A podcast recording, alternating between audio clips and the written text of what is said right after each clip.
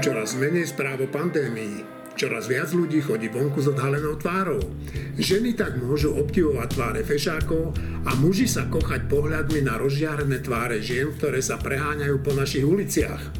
Len sa modlím, aby sa to nezvrtlo a nevrátila sa doba, keď Igor Matovič bude opäť tráviť dlhé hodiny na tlačových konferenciách a vysvetľovať nám, prečo sa musíme znovu zavrieť do bezpečia našich domovov.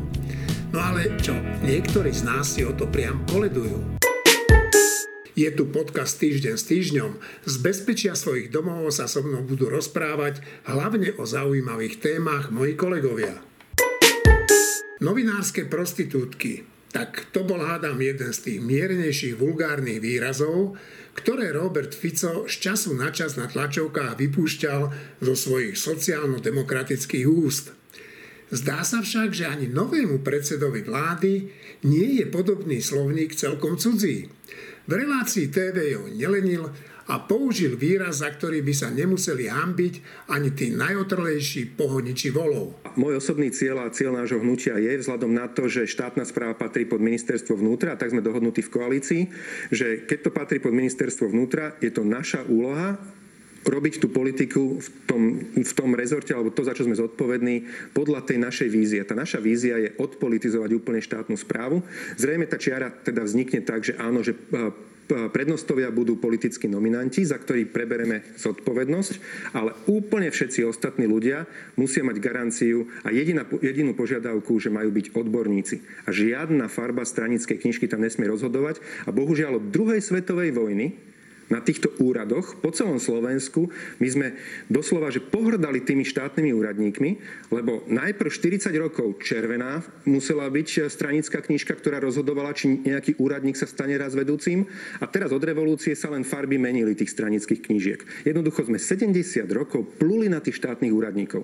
A ja chcem garantovať týmto ľuďom, že tam bude rozhodovať jediná odbornosť a že tie úrady vyčistíme práve od takých politických prostitútov, ktorí mali jedinú legitimáciu jedinú schopnosť, že mali správnu farbu stranickej knižky a v hlave s prepačením nasraté.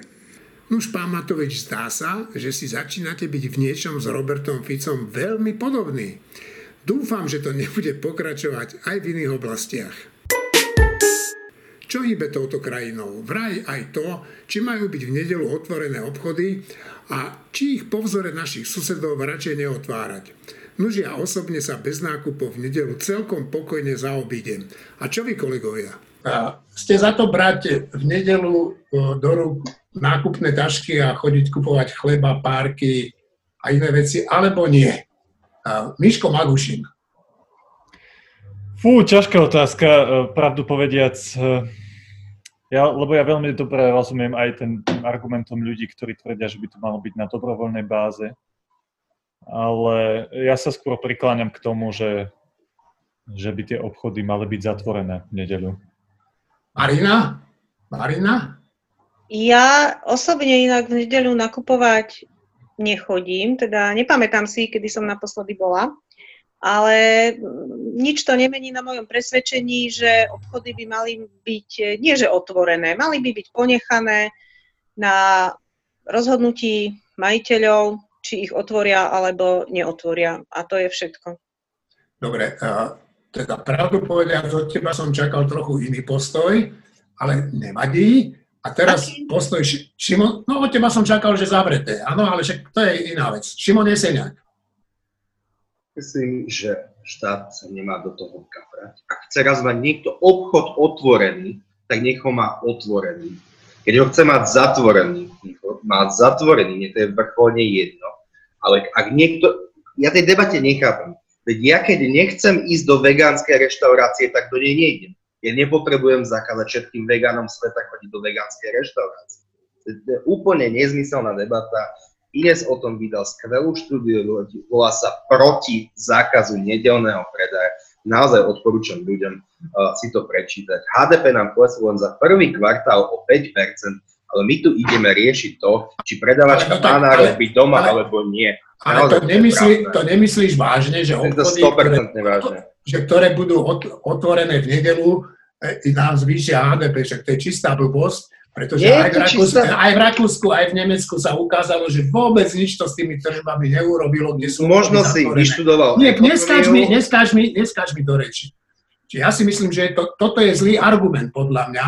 My v školách ja si myslím, že voľná nedela zavádza taký prírodzený zdravý rytmus oddychu a preto si myslím, že je dobré, keď je voľná nedela, sa nenakupuje a ten argument, ktorý hovorí o tom, že si slobodne môžu vybrať zamestnanci napríklad, alebo zamestnávateľia, či bude alebo nebude otvorené, podľa mňa úplne neplatí, lebo skoro žiaden zamestnanec si slobodne nemôže vybrať.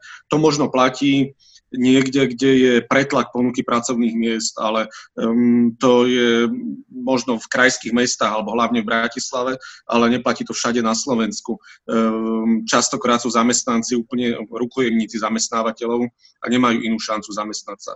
Takže, ale ten dôležitejší dôvod pre mňa je ten zdravý životný rytmus, ktorý ponúka voľná nedela. A vidím, že uh, rozčulený Šimon Jeseniak... Šimon si odo mňa odsadne, podľa mňa. A, a, a, a Môžem ešte povedať niečo?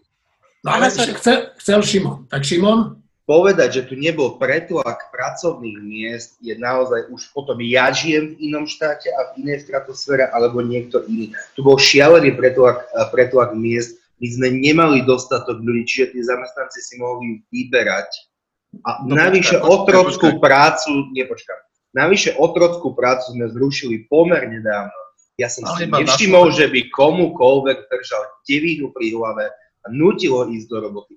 Ak o takomto prípade viete, je vašou povinnosťou na vás. No, Šimon, počúvaj, ono to tak není, že devina pri, pri čele, áno, ale tí zamestnanci, ja mám takú známu, ktorí dostávali na výber, áno, že buď budú pracovať v nedelu, alebo nebudú pracovať vôbec.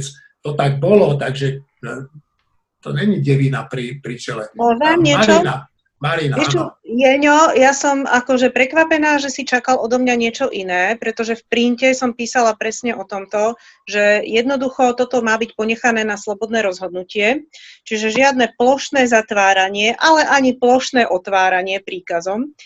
A chcem povedať, že ty, čo uvádzaš príklad svojej známej, OK, je to anekdotický dôkaz, ale ja ti teda ponúknem anekdotický dôkaz opačný. Ja som sa zase rozprávala s predavačom, ktorý mám roky, rokúce odrobené v Tesku za pokladňou a ten mi povedal, že za tie roky, rokúce nezažil, že by tam niekto musel robiť v nedeľu, keď nechcel. Naopak bola doslova bitka o to, aby sa ľudia mohli zapísať na nedelnú prácu, pretože za to mali príplatky to je a druhý dôkaz. Dneska som sa bavila s úplne iným človekom, ktorý robil zase roky tu na biotike pri Banskej Bystrici.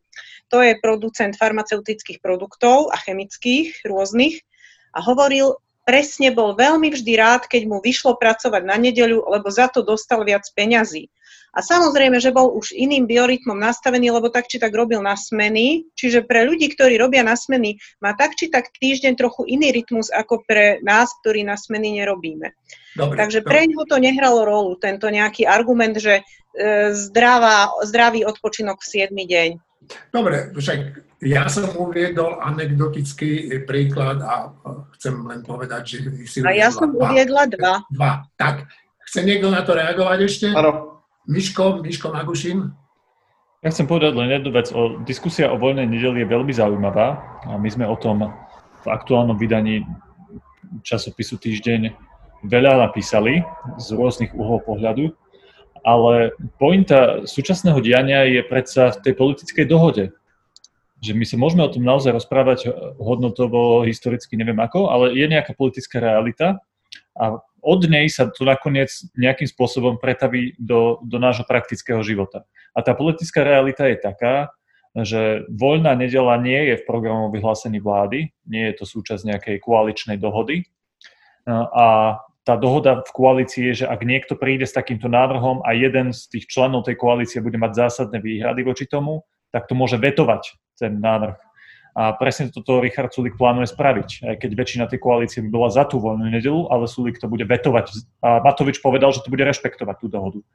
A zároveň Matovič hovorí, že sa veľmi bude snažiť Sulíka nejakým spôsobom presvedčiť. Takže ja očakávam, že, že Matovič ponúkne Sulíkovi niečo veľmi lákavé na to, aby Sulík súhlasil s tými zatvorenými obchodmi v nedelu. Že dá mu nejakú, spravia nejaký obchod, keď to poviem tak vulgárne A som zvedavý, že či s tým Richard Sulík bude súhlasiť. To závisí od tej konkrétnej ponuky, že ako veľmi bude lákavá pre, pre politické ciele Richarda Sulíka. Dobre, tak ešte, ešte sa hlási Šimon Jeseniak. No. Bolo to emotívna debata, tak ja skúsim naozaj veľmi fakticky. Vážne, však ty si ju začal emotívne. Áno, to je kritika na moju stranu. Pracujúci, počet pracujúcich v nedelu v malom obchode predstavuje 2,3 celej pracujúcej populácie. Kvôli 2,3% ľudí tu ideme zakázať plošný zákaz a zvyšní ľudia sú akože irrelevantní, tak už poďme, poďme to robiť naozaj poctivo. Zakažme robiť naozaj okrem sestričiek, lekárov a požiarníkov všetkým. Richard, uh, uh, pardon, uh, Ďuro Karpiš mal, vydal taký obrázok, že zakázať týmto ľuďom pracovať, teda 2,3% ľuďom pracovať v malom obchode. Daj si tie ruky, prosím ťa, preč, lebo ťa nie je rozumieť. Je to isté, ako zakázať predmanželský sex len ríšavým ženám. No, ďalší anekdotický príklad. Ano. Generálny prokurátor čoskoro vyprace svoju kanceláriu a tak prichádza čas na voľbu jeho nástupcu. Najčastejšie spomínaným menom človeka, ktorý by ho mal nahradiť, je Daniel Lipšic a treba povedať, že aj Igor Matovič sa snaží mlžiť a budiť dojem, že o ničom nie je rozhodnuté, aj keď už asi je. Voľba prokurátora však nastoluje mnoho iných a dokonca oveľa závažnejších otáznikov ako to, či ho vládna koalícia nakoniec do funkcie presadí. Teda myslím pána Lipšica. No a toto si o tom myslí Peter Zajac. Ja začnem takou jednou polvetou, ktorú som čítal asi pred tromi dňami, kde v nejakých novinách sa písalo, toto bolo dávnejšie. A to, čo bolo dávnejšie, to bolo pred 4 dňami. A potom som čítal niekde inde, že toto bolo dávno a to dávno bolo pred rokom. To znamená, že e, my žijeme v čase, kde nič neplatí možno dlhšie ako hodinu, dve, alebo 12 hodín, alebo 24 hodín. A tak je to aj pri voľbe generálneho prokurátora. Ja by som teraz začal predsa len troška e, zo široka, lebo problém generálnej prokurátory nemôžno pochopiť bez nejakého historického kontextu. Teda tým prvým bodom je vlastne, že generálna prokuratúra komunistická bola úplne to najstrašnejšie v súdnictve, čo existovalo. To bol, postrach. Generál Pieščak, to bol pos, posledný generálny prokurátor, to bol najväčší postrach. Po novembri 89 sa dostal na členov generálnej prokurátor Ivan Gašparovič, ktorého musel potom prezident Václav Havel prepustiť pre nečinnosť. Nečinnosť znamenalo, že nechcel otvoriť vyšetrovanie komunistických pohlavárov, aby sme to povedali rovno. Hovorím to len preto, že vlastne aj po roku 89 v Československu, ale potom neskôr aj eh, v Slovenskej republike vlastne sme mali vždy smolu na generálnych prokurátorov, čo je jedna z najdôležitejších funkcií vôbec v súdnictve. A posledný generálny prokurátor to bola čistá katastrofa. Ne? Generálny prokurátor Trnka, ktorý chodil podnapitý po parlamente a rozprával o poslancovi Dostálovi a poslancovi Zajacovi, že sa trtošia po parlamente. Že sa pretrtošia, tak? Že sa pretrtošia, preto, preto, preto tršia po, po parlamente. A bol človek, ktorý bol najprv nesmierne sebavedomý a potom, keď sme mu začali na ľudskoprávnom výbore klásť nejaké elementárne otázky, tak zrazu úplne splasol, ale bola to katastrofa. Bola to katastrofa od prvej chvíle po poslednú a nech kto chce, čo chce. Už jeho voľba bola nezmyselná. A to bola voľba, myslím si, že jeho navrhovateľom bol Ivan Šimko, ak si to dobre pamätám. To bolo už vtedy, to bolo zlé, hej? lebo už vtedy robil také veci, ktoré, kvôli ktorým nemal byť generálnym prokurátorom. Čiže je to jeden nekonečný, nehynúci problém, je to jedna hnisajúca rana a tá hnisajúca rana sa začína tým, že sa neurobil ten základný krok, o ktorom sníval v podstate Ernest Valko, že sa generálna prokurátora ako monokratický orgán sovietského typu zmení na štátne zastupiteľstvo. To sa nikdy na Slovensku neurobilo na rozdiel od Českej republiky a je to zlé. Hovorím to všetko len preto, že teraz prejdem k tomu, čo chcem vlastne povedať. Že keď nastupovala táto vládna koalícia, tak povedala, že bude koalíciou hlbokých zmien. A jedna z tých hlbokých zmien mala byť aj otázka generálnej prokuratúry. Ale hlboká zmena znamená v tomto prípade najprv základná zmena generálnej prokuratúry monokratického typu na štátne zastupiteľstvo. Dneska na to môžeme zabudnúť, lebo potom, ako sa vládna koalícia správa a potom, ako zvolí nového generálneho prokurátora, bude tá generálna prokuratúra zase na x rokov zablokovaná, pretože zmena charakteru povahy generálnej prokuratúry na štátne zastupiteľstvo by znamenala samozrejme aj zrejme nevyhnutnosť nejakých nových, nových volieb a to si neviem dosť dobre predstaviť, pretože to vládna koalícia na to nebude mať už nejaký uh, dôvod. To je prvý a základný problém, ktorý tu existuje. Druhá vec. Keď vznikal vládny program a hovorilo sa o generálnej prokuratúre, tak sa tam zapísali niektoré veci a zapísala tam, sa tam medzi inými aj taká vec, ktorá vyvoláva dnes tie vnútorné spory vo vládnej koalícii a to je otázka, že či má byť mm, generálny prokurátor, či má byť volený, nie navrhovaný, ale volený len z prokurátorov, alebo aj zo sudcov mimo prokuratúry. Ministerka spravodlivosti pani Kolíková tvrdí, že to znamenalo iba to, že takto písalo, však ona to písala ten program, že um, sa nepredpokladalo podľa toho programu, že by sa mal meniť okruh tých ľudí, ktorí budú môcť byť zvolení, ale dneska je to všetko ináč a preto som hovoril o tom, že čo je dávno, lebo to, čo ona hovorila možno, že pred týždňom, je dneska už strašne dávno. Dneska to už vôbec neplatí.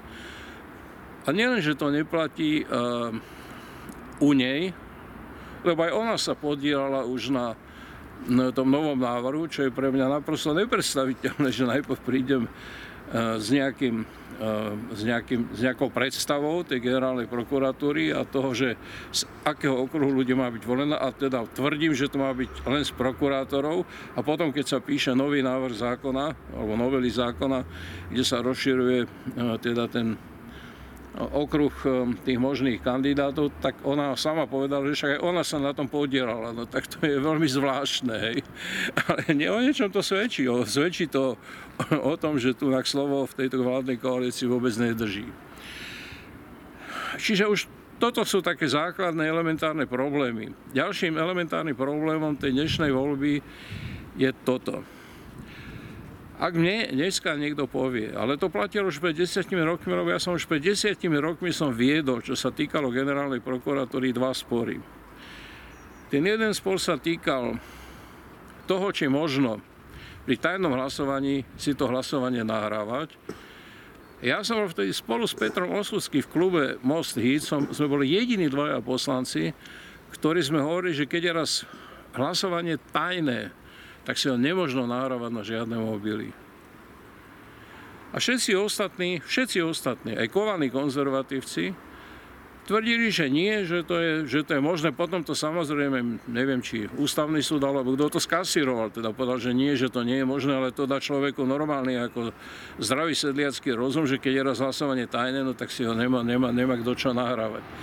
A navyše ešte vtedy, Bela Bugár potom povedal do nejakého média, že Zajac určite hlasoval za Trnku, lebo nechcel si fotografovať hlasovanie. hlasovanie. No to bolo niečo tak odporné, že málo kedy v živote som niečo tak odporné ako zažil, keďže som bol ten poslanec, ktorý prišiel na hlasovanie, hej,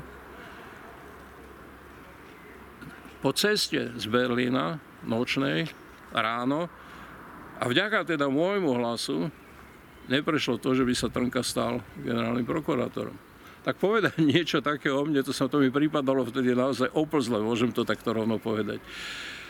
A druhý problém, samozrejme som mal ten istý, ako mali všetci ostatní v tom čase, že hm, prokurátor Čenteš, ktorý bol nakoniec zvolený, sa vďaka tomu istému Ivanovi Gašparovičovi, ktorého musel prezident Havel prepustiť, tak ten istý Ivan Gašparovič, teraz už nie ako generálny prokurátor, ale ako prezident, bol taký aktívny, že zvoleného pána Čenteša neakceptoval. Protiprávne samozrejme. Ja by som povedal, že pán Čenteš odtedy vlastne čaká na nejakú satisfakciu aj od tejto vládnej koalícii. Zatiaľ som si nevšimol, že by sa nejaké satisfakcie dožil.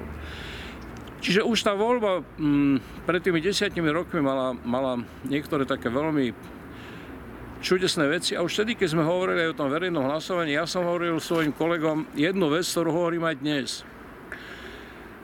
Vy si myslíte, že verejné hlasovanie je transparentné. Verejné hlasovanie bolo hlasovanie v komunistickom režime, ktoré malo zabezpečiť to, aby pod kontrolou vedúcej úlohy komunistickej strany ľudia hlasovali tak, ako im to tá komunistická strana predpisovala. Tajné hlasovanie po roku 89, ktoré sme zaviedli, bolo aj odpoveďou na tú nehoráznosť verejného hlasovania. A ak si niekto myslí, že po týchto 30 rokoch žijeme v situácii, že pri verejnom hlasovaní ľudia bude mať, budú mať väčšiu odvahu hlasovať podľa svojho vedomia a svedomia, tak im odkazujem týmto, že to je hrubý a hlboký omyl.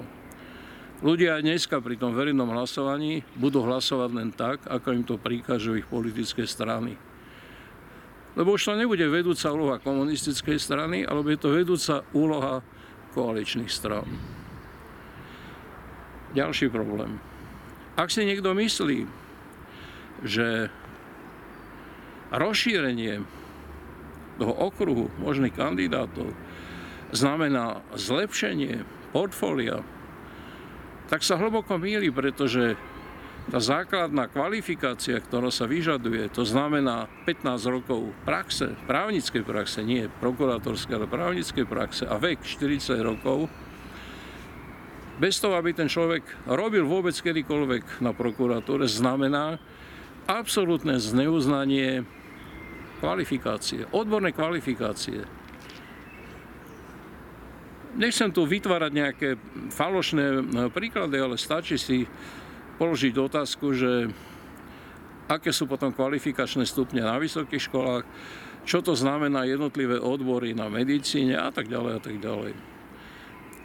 Čiže to je jedna rozplízlá kvalifikácia, ktorá uh, jednoducho nerešpektuje princíp, princíp odbornej kvalifikácie. A posledná vec, ktorá s tým nejakým spôsobom súvisí, sa týka samozrejme toho, že môže byť odvolaný generálny prokurátor, pokiaľ nebude dostatočne bezúhorný. No ale teraz nech mi niekto povie, aká je to kategória bezúhonnosti, ktorá je založená na takej subjektívnosti, ako je politická subjektívnosť. Však nič proti politickej subjektívnosti, ale použiť politickú subjektívnosť ako kritérium proste pre, pre to, čo znamená bezúhonnosť, alebo teda strata bezúhonnosti, e, je úplne vylúčené. Čiže bezúhonnosť sa bude hodnotiť len tak, ako budú ktorékoľvek politické strany, alebo čo budú pokladať za bezúhonné alebo nebezúhonné, keď budú chcieť, no tak proste každého vyhlasia za nebez, za úhonného, keď to mám tak povedať. Hej.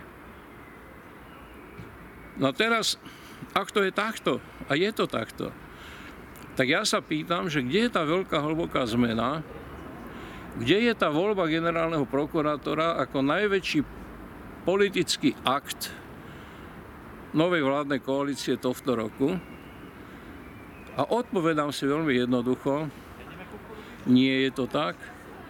Je to len to, čo sa pomaly začína zaužívať vo vládnej koalícii, ktorá dneska začína hovoriť, už som to počul najmenej 2-3 krát, že vlastne na hrubé vrece hrubá záplata. Tak toto nie je žiadne spravodlivejšie Slovensko, toto nie je žiadne slušnejšie Slovensko, toto je Matovičové Slovensko hrubej záplaty na hrubé vreco. A keď hovorím o hrubej záplate, tak hovorím o dvoch veciach. Poprvé, hrubé znamená v tomto prípade aj naozaj aj to, že je to drsný materiál, ale hrubé znamená aj to, že to je hrubosť. Že to je forma nejakej hrubosti. No proste táto koalícia jednoducho nie je slušná, je hrubá. A po druhé, je tu to slovo záplata. A tento akt voľby nového generálneho prokurátora je v podstate záplatou.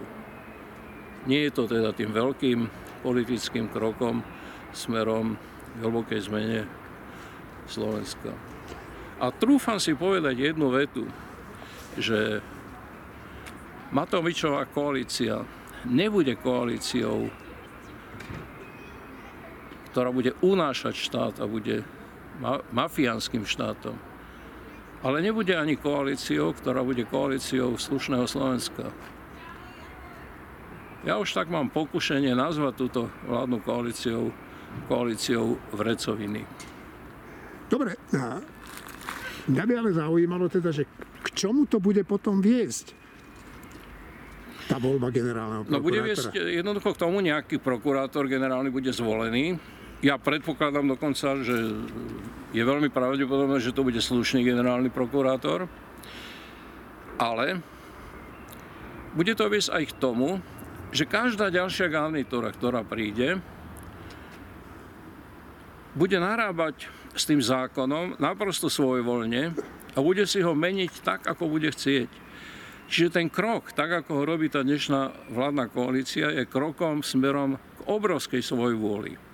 A to je najväčší problém celej tejto voľby generálneho prokurátora. Teraz sa pýtam ja vás, tá voľba sa nezadržiteľne blíži. V čom vy vidíte teda nejaké základné rizika spôsobu, akým idú prijať ten zákon a, a k obsahu toho samotného zákona o voľbe generálneho prokurátora. Kto začne? Vidím, že to tak, že Marina. Hm. Uh, ja si osobne myslím, ale to som už aj minule hovorila, myslím, že aj v podcaste, že meniť zákon kvôli osobe je vždy nepríjemné a je to nepríjemný precedens. Nie je to dobré pre spoločnosť. Plus uh, prokuratúra by si vyžadovala úplne iné zmeny a nie toto. Treba zrušiť tú bolševickú prokuratúru, ktorú my tu máme stále ešte od Džerzinského zdedenu. To je proste nonsens, aby sme s minimálnymi úpravami mali tu niečo, čo úspešne používali bolševici ako kladivo na svojich protivníkov. Takže z mojej strany toto. Miško, ty si včera mal Matoviča vo svojej relácii v televízii JOJ a on sa tak snažil, ale pre mňa dosť nepresvedčivo hovoriť o tom, že síce ten Lipšic je šikovný, ale on ho teda nebude v žiadnom prípade akože presadzovať, pretláčať. No, ty si čo myslíš o tom? Ja v zásade nemám veľké výhrady k tomu, že sa rozšíril okruh ľudí, ktorí sa môžu stať, ktorí môžu kandidovať na generálneho prokurátora. Myslím si, že tá situácia v krajine je po toľkých rokoch výnimočná a zvýšenie tej konkurencie v súťaži o to, aby sme si teda vybrali úplne najlepšieho, úplne najlepšieho generálneho prokurátora, tak, e, tak to, je, to je správna myšlienka. Um, ono to naozaj zaváňa tým, že to chceli trošku otvoriť pre toho Daniela Lipšica a ja vôbec nevylučujem ten scenár, že za všetkými týmito snahami je, je snaha iba to proste tomu Lipšicovi pripraviť a pritom ten Lipšic by nebol podľa mňa zlý generálny prokurátor. To hovorím napriek tomu. A ja si ho pre mnohé veci, ktoré urobil, vážim. Ale zároveň sa mi páči tá idea, že teraz my budem vidieť vo verejnom vypočutí, neviem, že možno 6, 7, 8, 10 kandidátov na GP, ktorí budú prezentovať svoje idei, svoj pohľad na svet, svoju víziu, ako by chceli tú generálnu prokuratúru postupne meniť. A podľa mňa, že už táto vec, keď sa spustí, to je perfektné. To bude lebo tento post, o ktorom sa teraz rozprávame, je možno, že najdôležitejší post, ktorý za tieto 4 roky táto koalícia nejakým spôsobom obsadí. Možno absolútne najdôležitejší. A, takže mne sa páči to, ako to idú robiť, ale stále mám na pamäti to, že možno to je naozaj našité na Dana Lipšica, čo sa mi samozrejme nepáči, ako toto je ten pravý úmysel, ktorý ja na 100% nepoznám. A no, opakujem, že ak to tak aj je a ten Lipšic sa nakoniec stane generálnym prokurátorom, tak si myslím, že to bude, že asi najlepší generálny prokurátor, akého sme kedy mali. No a neprekáža ti to, že tá prokuratúra stále zostane v tom sovietskom móde? To mi prekáža, pravdu povediac, a myslím si, že tá, ale myslím si, že táto voľba je prvý krok. Hej, že sa zvolí dobrý generálny prokurátor, ktorý bude sám stotožnený s tým, však o tomto sa podľa mňa budú rozprávať aj na tom verejnom vypočutí, že ako sa má meniť systém generálnej prokuratúry. A, a podľa mňa bolo fajn, keby sa generálnym prokurátorom stal človek, ktorý súhlasí aj s takouto reformou. Marina sa hlási. K tomu by som podotkla jedno. Bolo by to úplne super, keby sa generálnym prokurátorom stal niekto, kto je stotožnený s potrebou zmeniť systém prokuratúry ale dlhoročné skúsenosti mi hovoria, že samotní prokurátori sú veľmi proti zmene tejto, tohto typu. Samotní prokurátori pociťujú prípadnú zmenu prokuratúry ako niečo, čo by ich obralo o moc. A samotní prokurátori sa postavia zrejme proti tomu. Takže uvidíme, aj keby náhodou akože Daniel Lipšic bol za zmenu, či by to dokázal pretlačiť cez nich? Ja si myslím, že jednoznačne teda si myslím, že mier je dielom spravodlivosti a tou spravodlivosťou je, aby sa Jozef Čentež stal generálnym prokurátorom. A myslím si, že meniť zákon, ako to už bolo povedané mnohými ľuďmi, teda kvôli Danielovi Lipšicovi je podľa mňa neštandardom a podľa môjho názoru, keď chceme nastoliť naozaj konečne modernú demokraciu po smere, po mečiarizme, tak by sme naozaj sa mali vyvarovať rôznym neštandardným krokom, ale mali by sme sa snažiť čo najviac štandardizovať naozaj celé fungovanie štátu, vrátane generálnej prokuratúry. A hoci nie som odborník na právo, tak tiež sa prikláňam k reforme prokuratúry, tak ako o, ňom, to, o tom trošku hovorila aj pani prezidentka. A vidím, že k životu sa, k životu sa prebral uh, Šimon Jeseniak. Jozefovi Čentešovi sa stala skrivodlivosť. To je zlé. Ale ak, je, je, ak pán Čenteš nie je najlepším kandidátom, tak nemáme jediný dôvod, prečo by som mal generálny prokurátor. Ak je najlepší kandidát, nech ním je. Oni ak nie je, to je úplne jedno. Úplne jedno. Už úplne jedno. Ak ním je, nech sa tým generálnym prokurátorom stane. V prípade, že najlepší kandidát nie je, tak je nelogické, aby sa ním stal to, to, ne, to nehovorím o generálnom prokurátorovi, ale o akejkoľvek pozícii v štáte alebo na to. Ja presne súhlasím s tým, ale on už bol zvolený hej, a práve preto si myslím, že by nemal byť. Keby nebol zvolený, tak by som samozrejme nepresadzoval takéto meno, nemal by som dôvod. Ale on bol legitimne zvoleným generálnym prokurátorom. To znamená, že um, takže to není len skrivodlivosť typu, že uh, sa nám niečo páči alebo nepáči. Dobre, to, a aká je judikatúra? Aké je rozhodnutie? že Čenteš mal byť vymenovaný a Ivan Gašparovič v blahej pamäti ho nevymenoval. Bol vymenovaný iný prokurátor generálny, pán Čižnár, ktorý je prokurátorom doteraz, ale ten judikát nehovorí o tom, že po tom, čo skončí Čižnár, sa má automaticky stať Jozef Čenteš generálnym prokurátorom, alebo sa milím? Áno, lenže zákon je aj vecou morálky, hej. To znamená, aj, to znamená, že my nemôžeme len striktnú naozaj nejakú dikciu zákona tu brať do úvahy, lebo vieme, aká bola situácia. To znamená, že tu musíme aj určitý morálny alebo etický rozmer brať do úvahy. A preto som povedal na začiatku, že mier je dielom spravodlivosti, lebo tou spravodlivosťou je práve naplniť túto morálku a preto si myslím, že by bol Čentež. A navyše Čentež je aj veľmi kompetentný, je veľmi vzdelaný a veľmi múdry človek. To znamená, že to, není, to nebola nejaká voľba omylom. Hej. Je to úplne iný typ prokurátora, ako sme zvyknutí doteraz na tých sovietské typy generálnych prokurátorov, ktorí boli veľkí mačovia. Je to veľmi slušný, skôr utiahnutý introvert. Hej. A preto sa mu niekedy podkladá, že on není na to dosť schopný, alebo že není dosť kompetentný, lebo my máme radi takých máčov proste, hej, ktorí si píšu s Kočnerom asi, alebo ja neviem, ako fungujú. To znamená, že by sme tam mali konečne odborníka aj navyše, ktorý naozaj je mimoriadne vzdelaný, je to profesor trestného práva, dlhodobo pôsobí na prokuratúre a požíva autoritu svojich kolegov prokurátorov. A je to pre teba najlepší kandidát? Ja som už na to odpovedal týmto, hej. Dobre. Uh, že ja, si myslím, ja si myslím, že uh, nech sa Jozef Čenteš prihlási do tej súťaže, nech ju vyhrá. A na druhej strane ten čas sa bohužiaľ nedá vrátiť. V tom máš ty, Miško, pravdu, ale asi ani nejde teraz povedať, že e, odčiníme krivdu Čentešovi tak, že ho urobíme teraz generálnym prokurátorom. Ale ja by som sa rád vrátil k tomu Danielovi Lipšicovi a a to v tom, že, že mňa trošku na tej jeho, ak bude teda kandidovať, kandidatúre zaráža to, že neviem si ja dosť dobre predstaviť, že človek, ktorý je právnym zástupcom v mnohých sporoch, a okrem iného aj čo zastupuje prezidenta, ex-prezidenta Kisku v tom známom spore o, o tých pozemkoch, myslím, a o tých daniach hlavne, že takýto človek sa zrazu stane generálnym prokurátorom.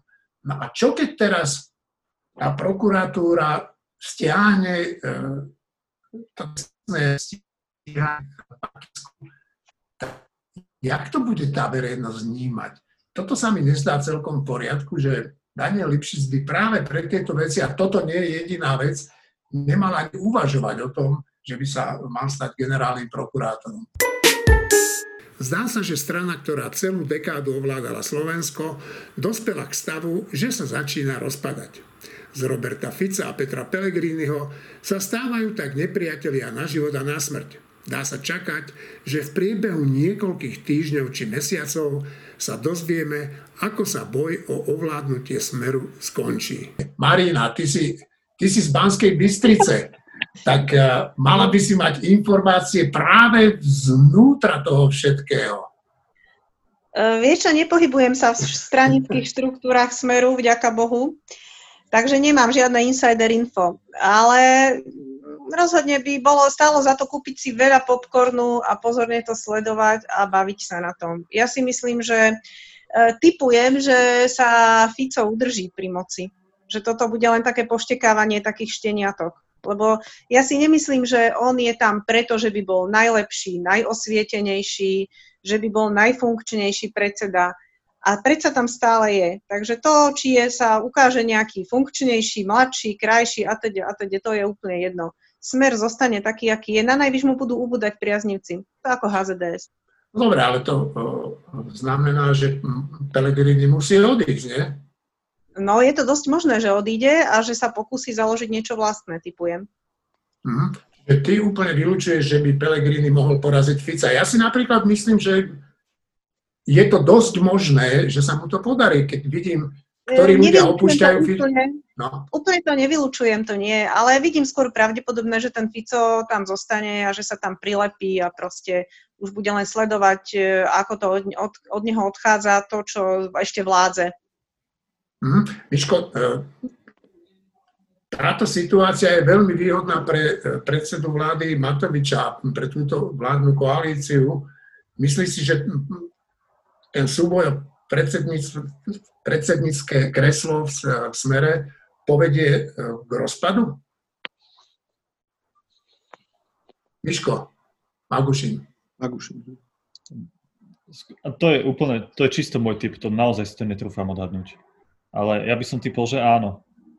Ja by som skôr typol, že, že Robert Fico, keďže je tým, kým je, že on, jemu sú tam naozaj strašne veľa ľudí, mu je vďačených za mnoho vecí, časť tých ľudí sa pragmaticky prikloní k človeku, ktorý je teraz populárny, ale, ale má tam to svoje tvrdé jadro, však tú stranu postavil celú Fico.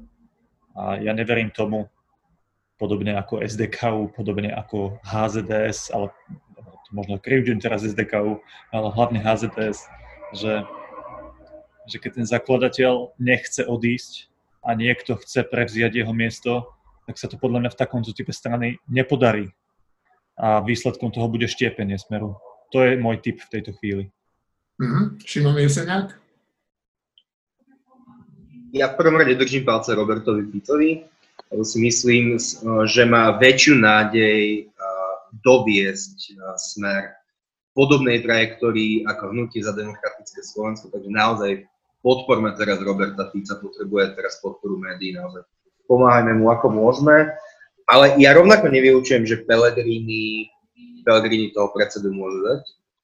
Minulý rok som tvrdil, že sa to nestane. To bol jeden z mojich prvých článkov, ktorý som pred týždeň napísal. Vtedy, ak si pamätáte, sa vzbúrila košická bunka smeru. A odtedy sme o tom nepočuli. Ale teraz to naozaj začína vyzerať tak, že pizza začínajú mnohí opúšťať. To vidíme na prípade Žigu, na prípade uh, jak sa volá, Rika Barašiho, Erika Tomáš, a to už keď Erik Tomáš opustí je, to je na pomery smeru až bohorúlecké, takže to sú vážne veci. No, oni bojujú o svoje politické prežitie, títo ľudia. Oni ano? chcú zostať ďalej v politike a Pelegrini je tá cesta. Ale ak by som mal sadiť 100 eur, že ako to dopadne, tak moja stavka by bola Robert Fico sa udrží a Peter Pellegrini odíde. Ešte, uh, Miško Olach? Ešte bolo všetko povedané, ďakujem veľmi pekne. Nemám čo k tomu. No, uh, ja si myslím, že je to tak pol na pol. Uh, veľa vecí napovie aj to, či a kedy sa podarí zvolať ten zjazd, či to bude uh, podľa mód Roberta Fica, alebo sa Pelegrini mu podarí ten zjazd presadiť skôr. A či sa ešte k Pelegrini mu pridajú aj iné mesta, ako je Banská Bystrica a iní poslanci zo strany Smer, ktorí sú súčasne v parlamente. Isté je, že je to úplne štandardný scenár strany, ktorá vládla a ktorá prišla o moc, že sa začína rozpadať.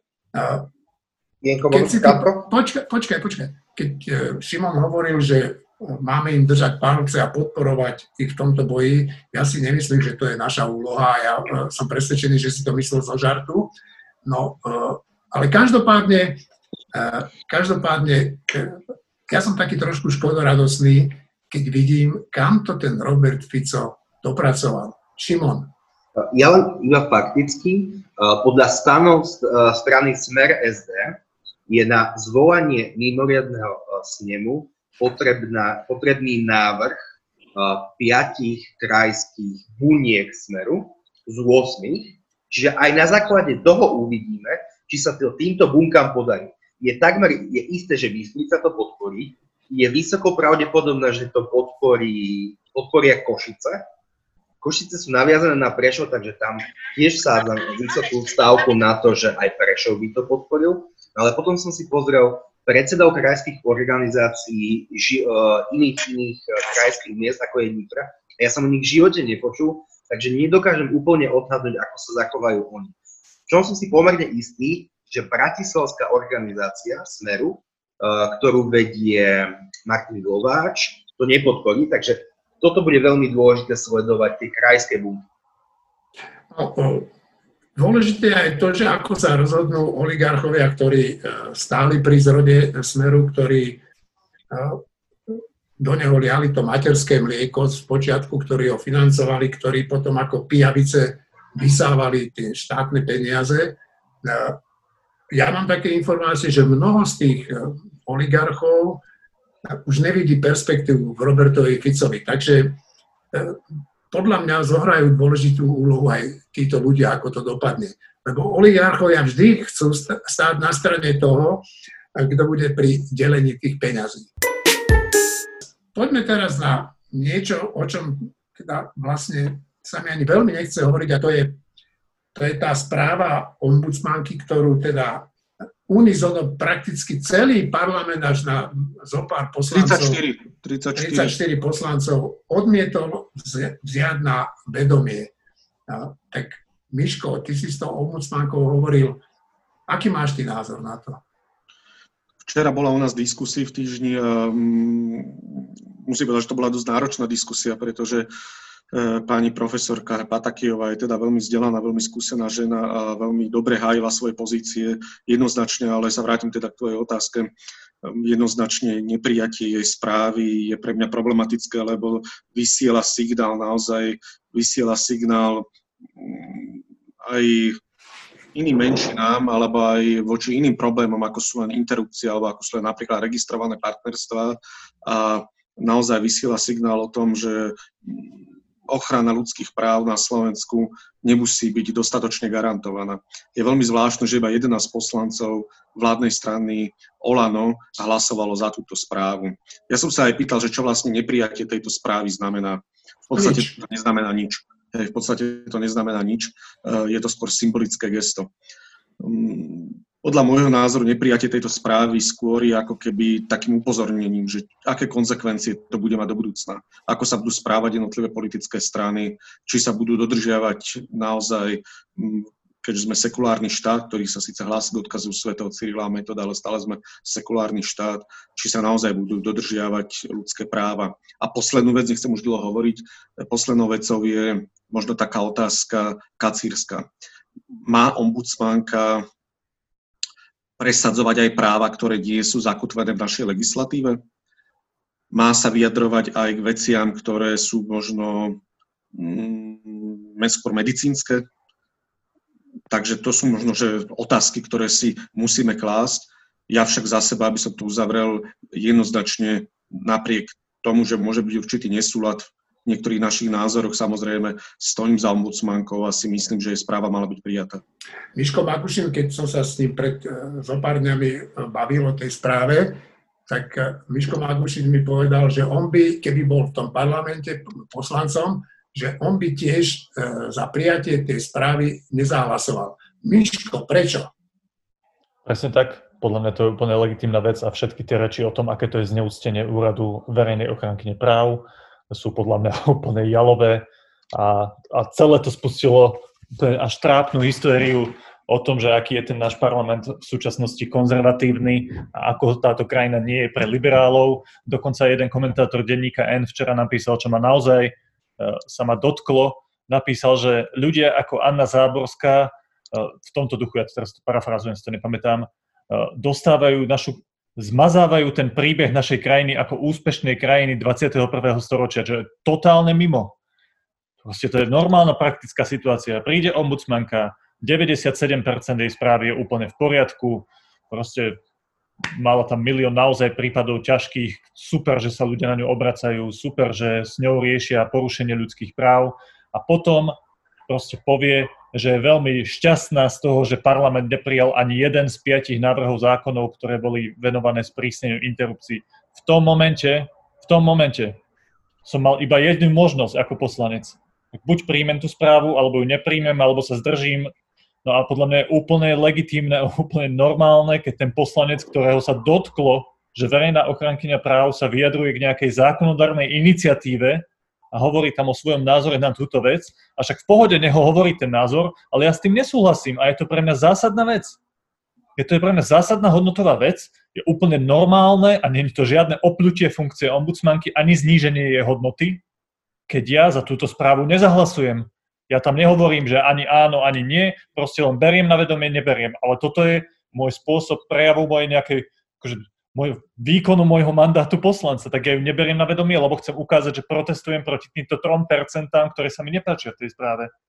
To akože, ja chápem, že prečo s tým niekto nesúhlasí. Aj kolega Anton Vidra pred týždňom povedal zaujímavú vec, že podľa neho to, že sa to neprijalo, e, nejako neposunulo tú diskusiu a že to znova iba rozhorelo znova tie vášne ale podľa mňa to je úplne legitímna vec a nemali by sme hovoriť tým poslancom, že znížili nejak váhu tej, tej ombudsmanky. Keď si tu spomínal tie e, zákony potratové, tak e, Marina ako jedna z mála žien dostane možnosť sa k tomu vyjadriť Áno. teraz. O, ďakujem.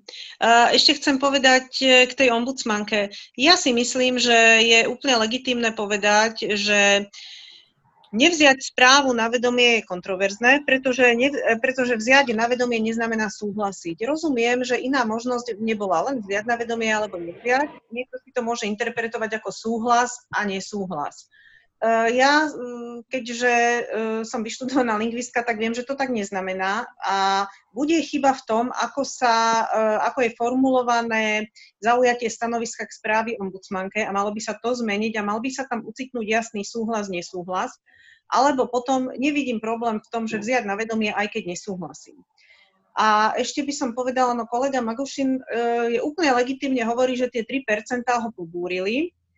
Ja by som tam nesúhlasila možno s nejakými dvoma percentami správy, ale stále by mi percentuálne vychádzalo, že s väčšou časťou súhlasím. Takže by som to zrejme vzala, vzala ako súhlas. A keď sú to pre teba zásadné veci, tie 2%? to jalové, keď poviem, že uh, podľa mňa to nebol dobrý signál smerom k istej vážnosti úradu ombudsmana. Dobre, uh, a teraz ešte k tým uh, k inter, k interrupčnej legislatíve, hej, si chcel vedieť. Áno, áno. Môj osobný názor, alebo čo? No, um vlastne, čo hovoríš na tú diskusiu, ktorú vlastne tá správa tej ombudsmanky spustila, veď v tom parlamente sa odohrávali Jasne. divné veci teda. Divné, rozhodne divné, áno. Vieš čo, uh, ja to mám takto. Ja som osobne pro-life a to v tom zmysle, že ja si uvedomujem, že interrupcia je zlo. Zároveň si uvedomujem, že sú prípady, a nie je ich naozaj veľa, je ich úplné minimum, keď je to pravdepodobne zo všetkých dostupných informácií, ktoré máme a nikdy nemáme všetky, je to nutné zlo. A to nie je niečo, z čoho by sme sa mali tešiť a oslavovať to, že ako super, že máme takú možnosť, ale musíme v niektorých prípadoch skloniť skrátka hlavu pred možno prírodou, biológiou, inokedy pred okolnostiami života určitého človeka. Ja osobne som teda pro-life, ale súčasná legislatíva mi nepripadá ako úplne zlý kompromis. Jej e, zvoľňovanie by som u, vôbec neprivítala a by som proti nemu protestovala. Jej sprísňovanie však vo mne vyvoláva mm, zmiešané pocity. Dobre, Šimon Jeseniak? Šimon? Áno. E, ja by som No, ja by som tú správu pani ombudsmanky vzal na vedomie, lebo ju beriem na vedomie, tak gravitáciu beriem na vedomie, tak je. Ona tú správu vypracovala, no tak asi je to symbolické, ja tej symbolike úplne nechápem, že keď niečím nesúhlasím, to neznamená, že to neberiem na vedomie. Ale dobre, je to legitimný postup. Dobre, a ty si v súvislosti, keď sme sa o tom bavili pred časom, hovorila o, o jednom zaujímavom výroku uh, pani poslankyne Záborskej. Uh, o čo ide, Šimon? Teda ja viem, o čo ide, ale je to zaujímavé, čo si spomenul. To je veľmi dôležitá vec, lebo podľa mňa pani Záborská si ani neuvedomila, ako múdro hovorí. Ona bola u Zuzany Kovačič Hanzelovej a rozprávala tam o, o téme umelého oplodnenia, potratov a podobne. Tomu sa vôbec nechcem vyjadrať, aj tieto témy mi lezú na mer. Ale tam pani Záborská povedala veľmi, veľmi dôležitú vec a to je zadefinovanie základného balíka, tzv. solidárneho balíka poistenia a nadštandardu a túto tému chtiac či nechtiac otvorila čo mi príde úplne úžasné, že sa to stalo a je to rovnako v programovom vyhlásení vlády. Takže toto veľmi oceňujem, že sa pani Záborskej podarilo a ja som jej za túto časť jej vystúpenie veľmi vďačný. Miško Olach, ty chceš niečo ešte podať k tej správe ombudsmanky? Vieš čo, ja len ešte na, záver snáď len to za seba, že tu nejde podľa mňa o zneváženie tak, alebo nie je tak dôležité, či je znevážený alebo nie je znevážený úrad ombudsmanky. Týmto pre mňa táto diskusia vôbec nie je o tom, ale skôr je to o všetkých ľuďoch, ktorí sa obracajú na túto ombudsmanku alebo na verejnú ochrankyňu práv so svojimi problémami a e, si myslím, že oni boli znevážení jej neprijatím a to považujem za problém. No, uh pre mňa bolo úplne najhroznejšie sledovať to, čo sa v tom parlamente dialo, ako sa niektorí poslanci, a mám na mysle teda poslanca Kufu, k tejto téme vyjadrovali, hlavne k tým interrupciám, tak to mi prišlo teda od ľudí, ktorí obhajujú, obhajujú nenárodené deti, prišlo mi to normálne ako až nechutné, kam tí ľudia sú ochotní zájsť. Áno? Veď, e, veď predsa nútiť alebo presadzovať to, alebo snažiť sa presadiť e, zákon, ktorý by, ktorý by úplne zakázal interrupcie, však to bude samozrejme viesť k jednej jedinej veci, že tie ženy, ktoré nebudú chcieť mať to dieťa, tak budú hľadať nejaké iné cesty, aby sa toho dieťaťa zbavili, čo je hrozné, samozrejme.